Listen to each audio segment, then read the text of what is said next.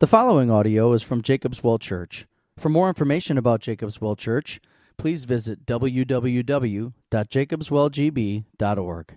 Well, Colossians is finally here. There it is. You're probably wondering, what in the world is that? And uh, I will get to explain that later. But we are diving into the book of Colossians, and I'm very excited about that. Before we kind of div- dive into it, I want to give you just a background, a little bit of uh, introduction to the city of Colossae and to the church of Colossae. The letter of Colossians is written by the apostle Paul. If you could put up the map, you will see here this zoomed in version of Ephesus to Colossae. It's about 100 miles apart. Paul preached in Ephesus for about three years. Uh, there is a gentleman, I believe his name is Epaphroditus, I need to look it up, in Colossae, who traveled to Ephesus, sat under Paul's teaching, and was converted to Christianity. He went back to Colossae and planted the church. And it's to that church that Paul is writing. The city of Colossae and Ephesus was part of the Roman Empire, and this is very influential on the church in Colossae. The Roman Empire was enormous. It contained one fifth of the world's population. Uh, it endured for over 600 years. Um, it was large and it was in charge. And yet, the Roman Empire also made the world very small, kind of like the internet does today, in which you are introduced to other cultures and belief practices very easily. The way that the Roman Empire made the church, the, the sorry, the world small, was that they had a well developed system of roads. And so, um, Eh, not only did they have a well developed system of roads, they also had kind of this universal language of Greek. And because of the roads and because of the universal language, the religions, the beliefs, the practices, the trades, the goods were cross pollinating all throughout the Roman Empire. And so the church was introduced, the church in Colossae was introduced to a lot of philosophies and a lot of theologies, and they were starting to infest the church. And they started to become what is called syncretistic, which means they started adopting different beliefs from different practices and adding it onto their Christianity. And so it was sort of a religious buffet. They would take their plate of Christianity, they would walk down the line, they would take some of the Jewish traditions, put it on their plate, they would take some of the Roman gods, put that on their plate, they would take different philosophies, put that on their plate, and they would create this super religion for people. And Paul is writing into that culture to say, no, Jesus is enough. Maybe you've heard this term before, but it is gospel math. Jesus plus nothing equals everything. Paul is claiming that Christ is a sufficient Savior, that Christ is a superior Savior, that you need not add to Jesus. Jesus is simply enough for you. And so you may be here and you might be a skeptic of Christianity. You may say, How dare you say there is only one way to God? How dare you say there's only one way to heaven? That is so absurd. Matter of fact, I was at Applebee's a few weeks ago and I was working on the sermon and I overheard a girl behind me talking to her boyfriend about how she had collected all of these things from these different religions and put them together to create her own religion and how there was this Christian girl in one of her classes that, that, that tried to tell her about Jesus and that Jesus was the Savior of the world and He was the only way. And she talked about how idiotic that was and how absurd it was. And that might be your opinion today. If so, I'm so glad you're here because Colossians is written for you. You might be here and you say, No, I am a, a conservative Christian. I believe the Bible is the Word of God. I believe Jesus is the only way of salvation. And you may confess that with your mouth, but what you do in private says something completely different. Maybe you have a habitual sin in your life. Maybe you run to substitute saviors. Maybe you, maybe you run to drugs or alcohol. Maybe you run to really good things. Maybe you run to things like family to satisfy you because you are not yet convinced that Jesus is a sufficient Savior. Or maybe you are paralyzed with fear and anxiety. Maybe it rises up during certain times of the month when you get overwhelmed. You may confess with your mouth that Jesus is a superior Savior, but in the restlessness of your heart, you're, con- you're expressing something different. And so you see, no matter where you are on this spectrum, to know that Jesus is the sufficient Savior, to know that He is the superior Savior, is something that each and every one of us needs to be reminded of time and time again. And that's what Paul is doing in his letter to the Colossians. If you would please open up to Colossians chapter 1. Um, this is, uh, we are only going to cover the first two verses. If you're in the red Bible, it's page 983. If you're in the children's Bible, it's page 1456. We're only going to cover the first two verses, and, and listening to other pastors preach on this, a lot of pastors just kind of skip over this as just this, you know, uh, generic salutation that Paul gives to all the churches. And it's true, he does give a salutation similar to this to all his churches, a greeting. But what we see here is it is profound what he is communicating. Uh, what we gloss over quickly is something that has an eternal impact on our lives. And so let's look and see what Paul has to say as he greets the church at Colossae and as he greets us here today. Colossians 1, verse 1 and 2. Paul, an apostle of Christ Jesus, by the will of God, and Timothy, our brother, to the saints and faithful brothers in Christ at Colossae, grace to you and peace from God our Father. Let's pray. Lord, your word is so rich. We could spend weeks just on these two verses alone, God. And yet we confess that we are so flippant with your word, God. We take it for granted. We don't access it like we should. We don't dwell on it like we ought. Lord God, I pray that as we see the truths that are laid out in this very simple greeting, that we would see that our identity is not in what we do, but in what you have done for us through your Son, Jesus Christ. We pray this in his name. Amen. Paul begins his argument about the supremacy and the sufficiency of Christ with reminding believers who we are in Christ. He reminds us that our identity is fully established in God through Christ. Now, knowing who you are also means you have to know who you are not, right? And so Paul starts out the letter by telling us that he is an apostle, but making very clear that we are not. In verse 1, Paul says, Paul, an apostle of Christ Jesus by the will of God and Timothy, our brother. He doesn't say Paul and Timothy, apostles. He says Paul, an apostle, Timothy, our brother. Timothy was one of the great leaders in the church, in the early church, and yet Timothy is not an apostle. But Paul says, I, Paul, am an apostle. And so the question is, what is an apostle? Well, an apostle is someone, an apostle of Christ Jesus is someone that was instructed and commissioned directly by Jesus Christ himself someone that was appointed by Christ to be an authority to bring forth the gospel into the world. And so we see back in Matthew chapter 10, Jesus sends out the 12 disciples, including Judas, to go and share the good news of Jesus. And he calls them apostles because he's sending them out to proclaim the good news. And so we know that the 12 disciples are apostles. But what we also find out is that Paul himself claims to be an apostle. Now, this is kind of strange because Paul never actually walked with Jesus. Paul wasn't one of those 12 disciples with Jesus. As a matter of fact, at that time, Paul was opposed to Jesus.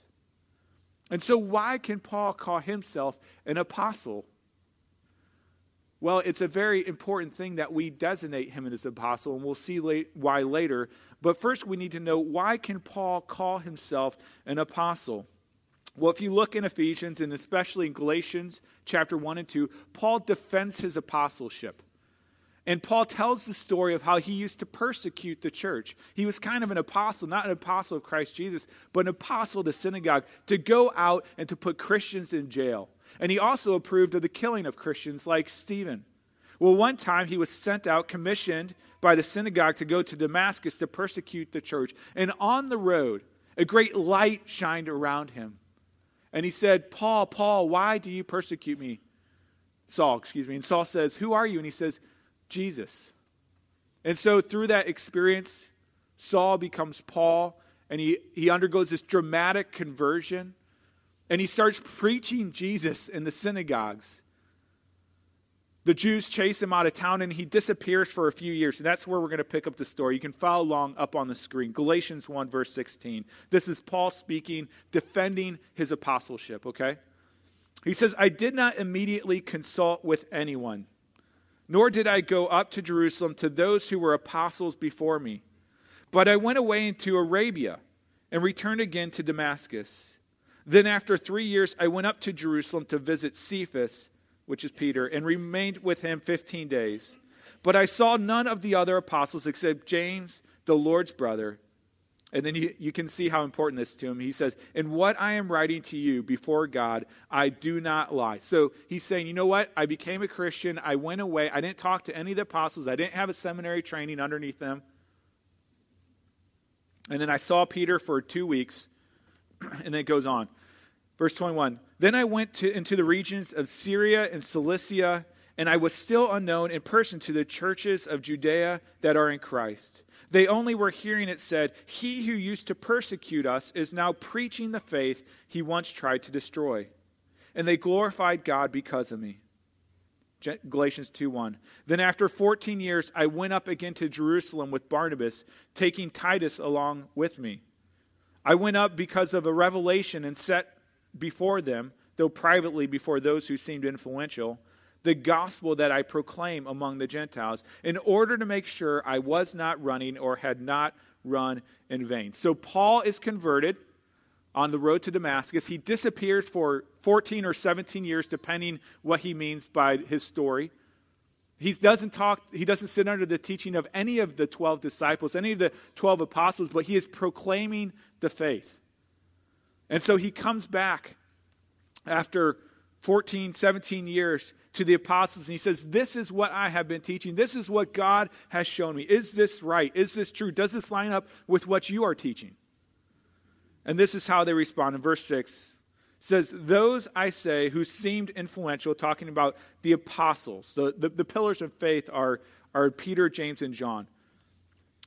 The apostles added nothing to me, meaning to my teaching. On the contrary, when they saw that I had been entrusted with the gospel to the uncircumcised, just as Peter had been entrusted with the gospel to the circumcised, for he, God, who worked through Peter for his apostolic ministry to the circumcised, work also through me for mine to the Gentiles. And when James and Cephas and John, who seemed to be pillars, perceived the grace that was given to me, they gave the right hand of fellowship to Barnabas and me that we should go to the Gentiles and they to the circumcised. And so, Paul, in this uh, the statement of his apostleship and defining his, defi- defending his apostleship, tells the story of how he heard from the Lord, was sent out by the Lord, and was not even confirmed until later when he met with the apostles over a decade later.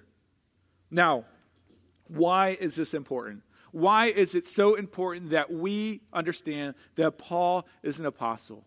Why is it so important that Paul starts his letter to the Galatians, to the Ephesians, to the Corinthians? Paul, an apostle of Christ Jesus by the will of God. Well, the reason is simple. If you remember, I told you earlier, Paul had never been to Colossae. He was preaching in Ephesus. It was a man who came sat under him that went and preached in Colossae. And as the church was growing, these false teachers and philosophers came in and started spreading lies. And Paul is writing them this letter to a church he has never met in person, and he is saying, Listen to me and not to them. He's saying, I am an authority. I have been commissioned by Jesus Christ himself. Paul claims to be an authority over who the real Jesus is. Paul claims to be an authority over what it means and how we might be saved. Paul claims an authority over refuting the false teachings that are in the church. Paul claims an authority over how we should live as Christians. And so, this theologian, Paul, is competing in this letter against all of the whispers, all of the voices, all of the teachings that are going on inside this church of Colossae. And he is saying, ignore them and listen to me. You know, like the Colossians, none of us have ever met the Apostle Paul face to face. And yet, Paul is not only writing to the Colossians, he's writing to us 2,000 years later in Green Bay.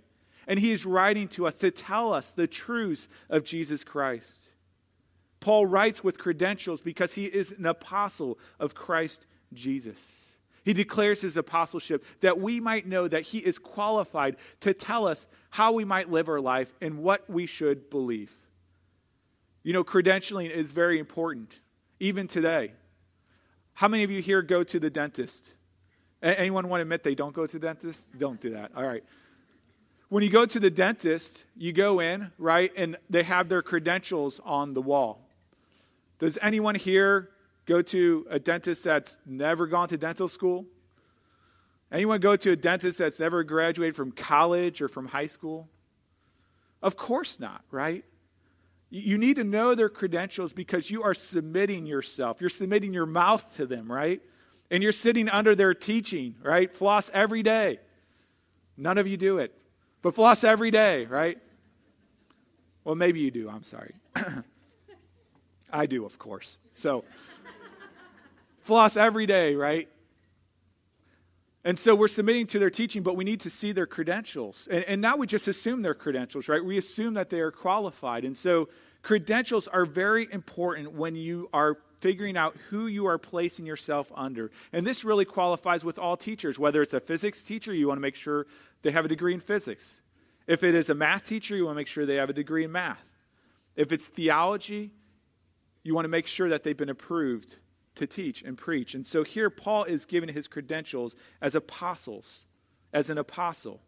And so the question for you is this Do you believe that Paul is an apostle of Christ Jesus by the will of God? Do you believe he is commissioned to, to disrupt your theology? Is he commissioned to question your behavior? Is he commissioned to change everything you've thought everything you've believed. Over the next four months, we're going to be going through Colossians. And the question is will you sit under this teaching? Will you let it oppose you instead of you opposing it? So we see Paul is an apostle. We are not. And so we must unreservedly submit our beliefs and our lives to the teaching that we're going to hear in this letter to the Colossians. We're not apostles, but we are family. Notice the familial language in here. It says, Timothy, our brother, to the saints and faithful brothers. This term brothers in verse 2 is actually more of a inclusive statement. Some Bible translations translate it brothers and sisters, which is, which is the intent of it, but that we are family. As I mentioned, Timothy, uh, Paul had never been to Colossae, but Timothy was from around that region. And so it's a little bit interesting. I think we've gotten used to this. But why would Paul consider himself a brother with people that he had never met? The key is in the end of verse 2. Verse 2 says, To the saints and faithful brothers in Christ at Colossae, grace to you and peace from God our Father. Paul and the Colossians did not have the same physical father or physical mother, but they had the same heavenly Father. They were not blood brothers and blood sisters as we might think of it today, but they were sisters and brothers by the blood of Christ. That's the beauty of the incarnation. That God took his own son, his very own son, and he sent him into the world that we might become children of God. That by his blood, by his death, and by his resurrection, his ascension into heaven, and sending his spirit into us, we are made children of God, co heirs with Christ, therefore, co heirs with one another. We are brothers and sisters, not by the blood of our mom and dad, but by the blood of our Savior. Now, what are the implications of this? What are the implications of us excuse me, being a family, us being children of God, us being brothers and sisters in Christ? Well, there are many applications. I'm just going to give you two. The first is this, and I thought of this today because of the announcements. But as brothers and sisters in Christ, we're all called to chip in on chores. At home, after dinner, we actually have a chore list. And all of us have our little chores. Even little Cooper has his little chores. He has to pull out the table so daddy can sweep under the table, and then he pushes it back in. And every time there is a child or a father who does not want to do the chores and says, I'm tired, I'm hungry. You know, like if we're playing games, we have plenty of energy, but time to work, it's like my legs don't work. Maybe you've heard that. And so, my encouragement to them, encouragement is a generous word, my encouragement to them is listen, you are not a guest, you are not a consumer, you're family. You are an integral part of this family, and we need you to help out around the house. You know, Chris handed out or told you about the volunteer signups today. you may be here and you are a guest. And we're so glad to have you here. And we wouldn't expect you to chip in if you feel like this isn't my home church, this isn't my family yet. In, in, in a way, we are brothers and sisters in Christ, but we're just kind of localizing it here to Jacob's Well. Maybe you're here, though, and you've been here a really long time, and you keep threatening to help. you know, you, you, keep thinking, I, I want to help, but there's always things that come up that say, you know what, uh, not now, I can't do it now because this came up or that came up. Some of you are sick, some of you need rest, some of you need healing, and you need to step away for a while, and that's, that's okay.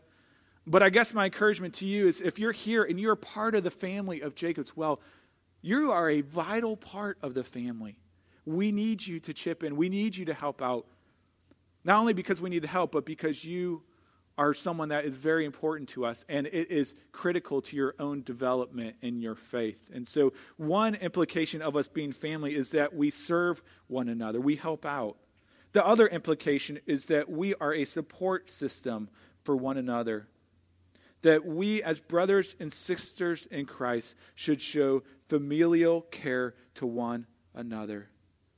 As brothers and sisters in Christ, this is a privilege to provide for one another's physical and spiritual needs.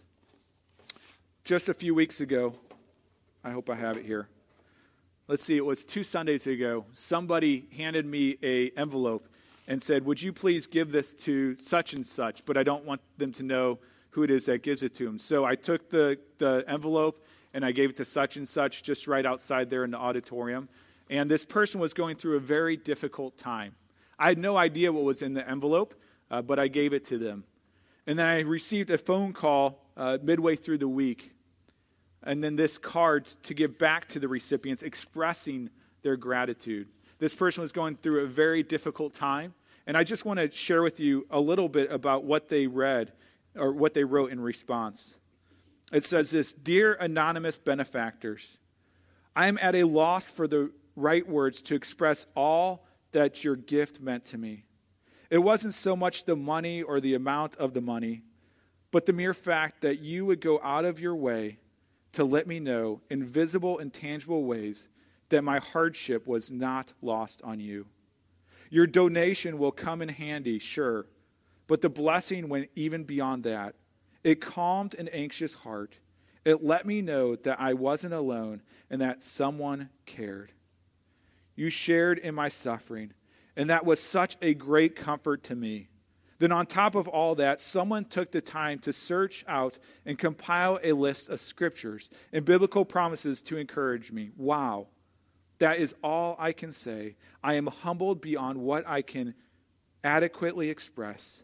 Thank you a million times over. What a great picture of family, isn't it? That we would know one another, that we would support one another, that we would love one another. I mean, you might be sitting here and you feel like, I'm a stranger. This isn't family. I don't know anybody. This person knows other folks because they're connected in the intimacy of community groups and Bible studies and things of that nature. But this is our desire that we would be a family.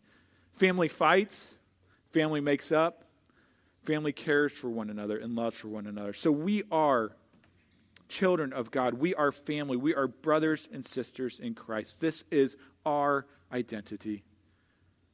Verse 2 To the saints and faithful brothers in Christ at Colossae, not only are we family, but we are saints and faithful.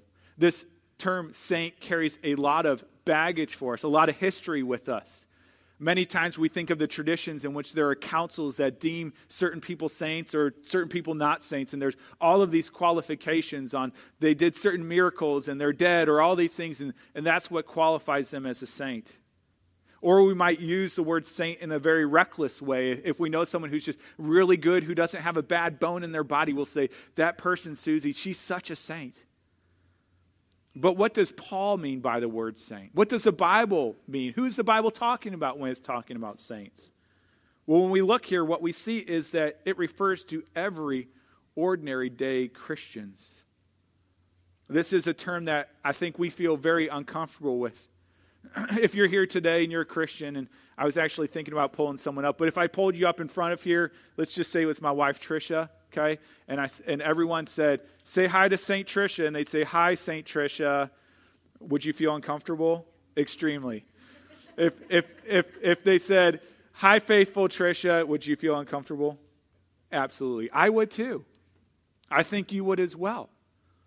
And the reason is, is because we have bought into this two tier Christianity that was prevalent in Colossae that Paul is fighting against. When we use this to talk about super Christians, we're actually using the word saints and faithful to, re, to, to do some, to, to express the exact opposite of what Paul is trying to communicate. What Paul is trying to communicate is that our identity is not in what we do, but in what Christ has done for us. Our identity is not that we served a bunch of orphans or that we cared for the lost or whatever it might be, but our identity is established not by ourselves, but by God.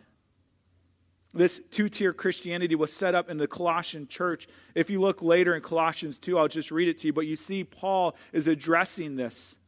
He says, Therefore, let no one pass judgment on you in questions of food and drink or with regard to a festival or a new moon or a Sabbath. Let no one disqualify you, insisting on asceticism and worship of angels, going on in detail about visions puffed up without reason by his sensuous mind.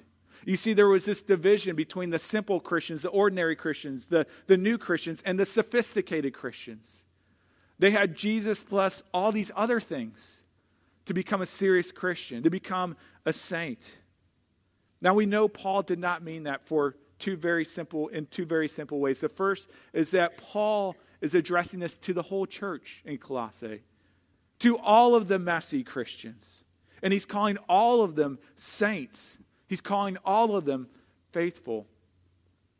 But the second way we know that Paul is not just addressing super Christians, but all of the children of God it's a preposition that comes right after. He says, To the saints and faithful brothers in Christ. Not in yourself, not in the good things you've done, but you are saints and you are faithful in Christ. Paul, in this little phrase, in Christ, is telling us of our union with Christ that we are saints, that we are faithful, not because of what you do for Christ, but because you are hid in Christ. Did you hear that? You are saints and you are faithful, not because of what you do for Christ, but because you are hid in Christ.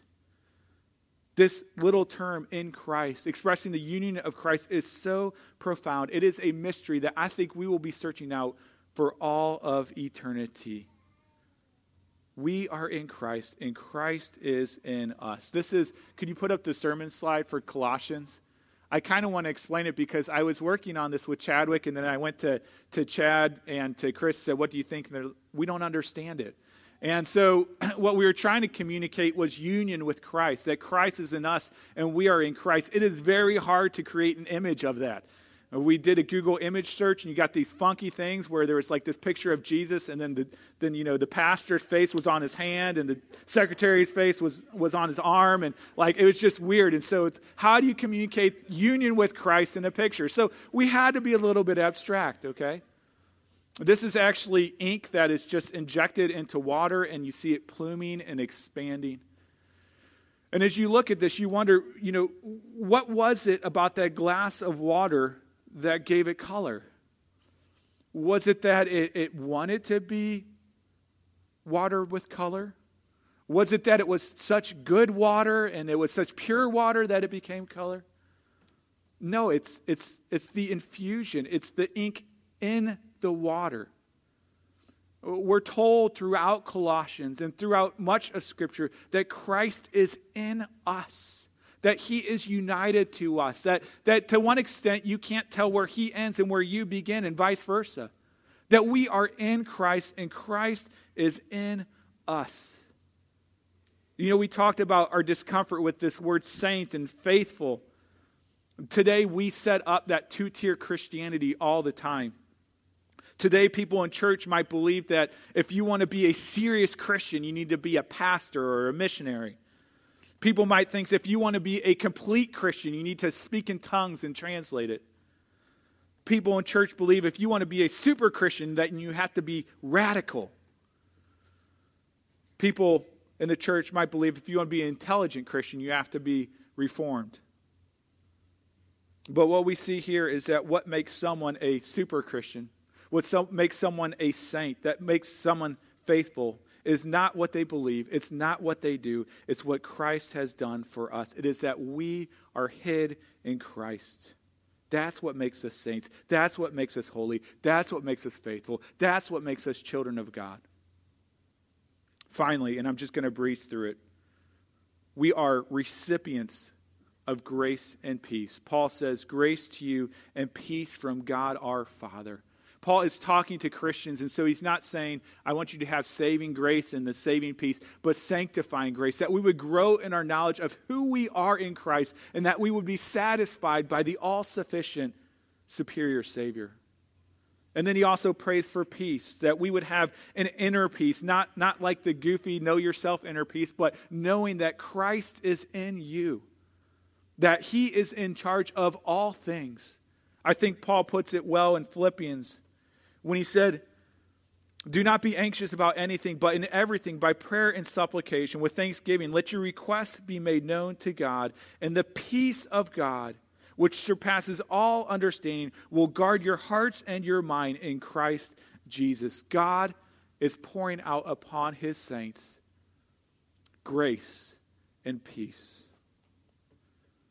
So what why does Paul start this letter? Let me just wrap this up. Why does Paul start this letter establishing our identity?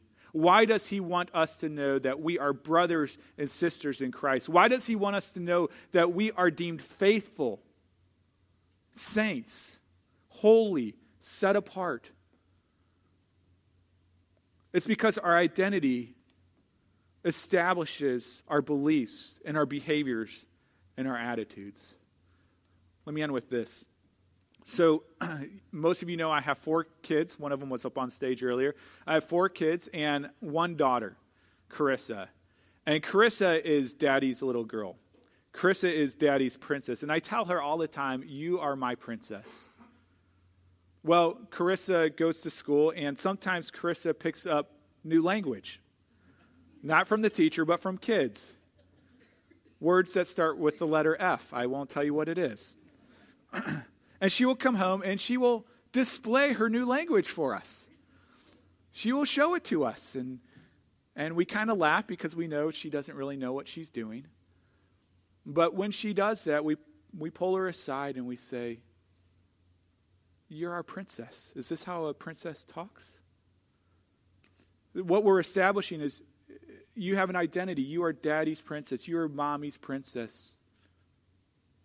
Act according to who you are in our eyes. It's established. It's not going to change no matter what you do.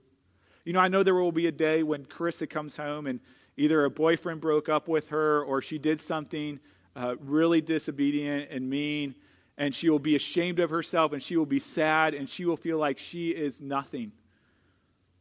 And I'll pull her aside, and whether she's 25, 35, or 55, and say, You're daddy's princess. Your daddy's princess. That will never change no matter what anybody says. You see, it's so important for us to know our identity because it's where we find our value, it's where we find our worth, it's where we find our rest. Paul is establishing our identity in Christ, that we are family, that God is our Father, and we are brothers and sisters in Christ. You are saints. You are faithful, even if you don't feel like it. Not of your own doing, but because of your union with Christ, and that you are recipients of the overflowing river of God's grace and peace from God. And so, who are you? You are Christ's beloved. And it is out of that foundation, out of that understanding, out of that belief, that we can live as children of God, as saints of God, as the faithful of God. Let's pray. Lord God, I confess that I often believe so many things the world tells me about myself. I'm a failure. I'm a loser. I'm not adequate. I'm dirty. But by the blood of Christ, all of that has changed. My identity has changed. Just as you turned Saul into Paul, you have turned sinners into saints. You have turned unholy into holy. You have turned faithless into faithful, not because of what we have done, but because we are hid in our Savior, Jesus Christ.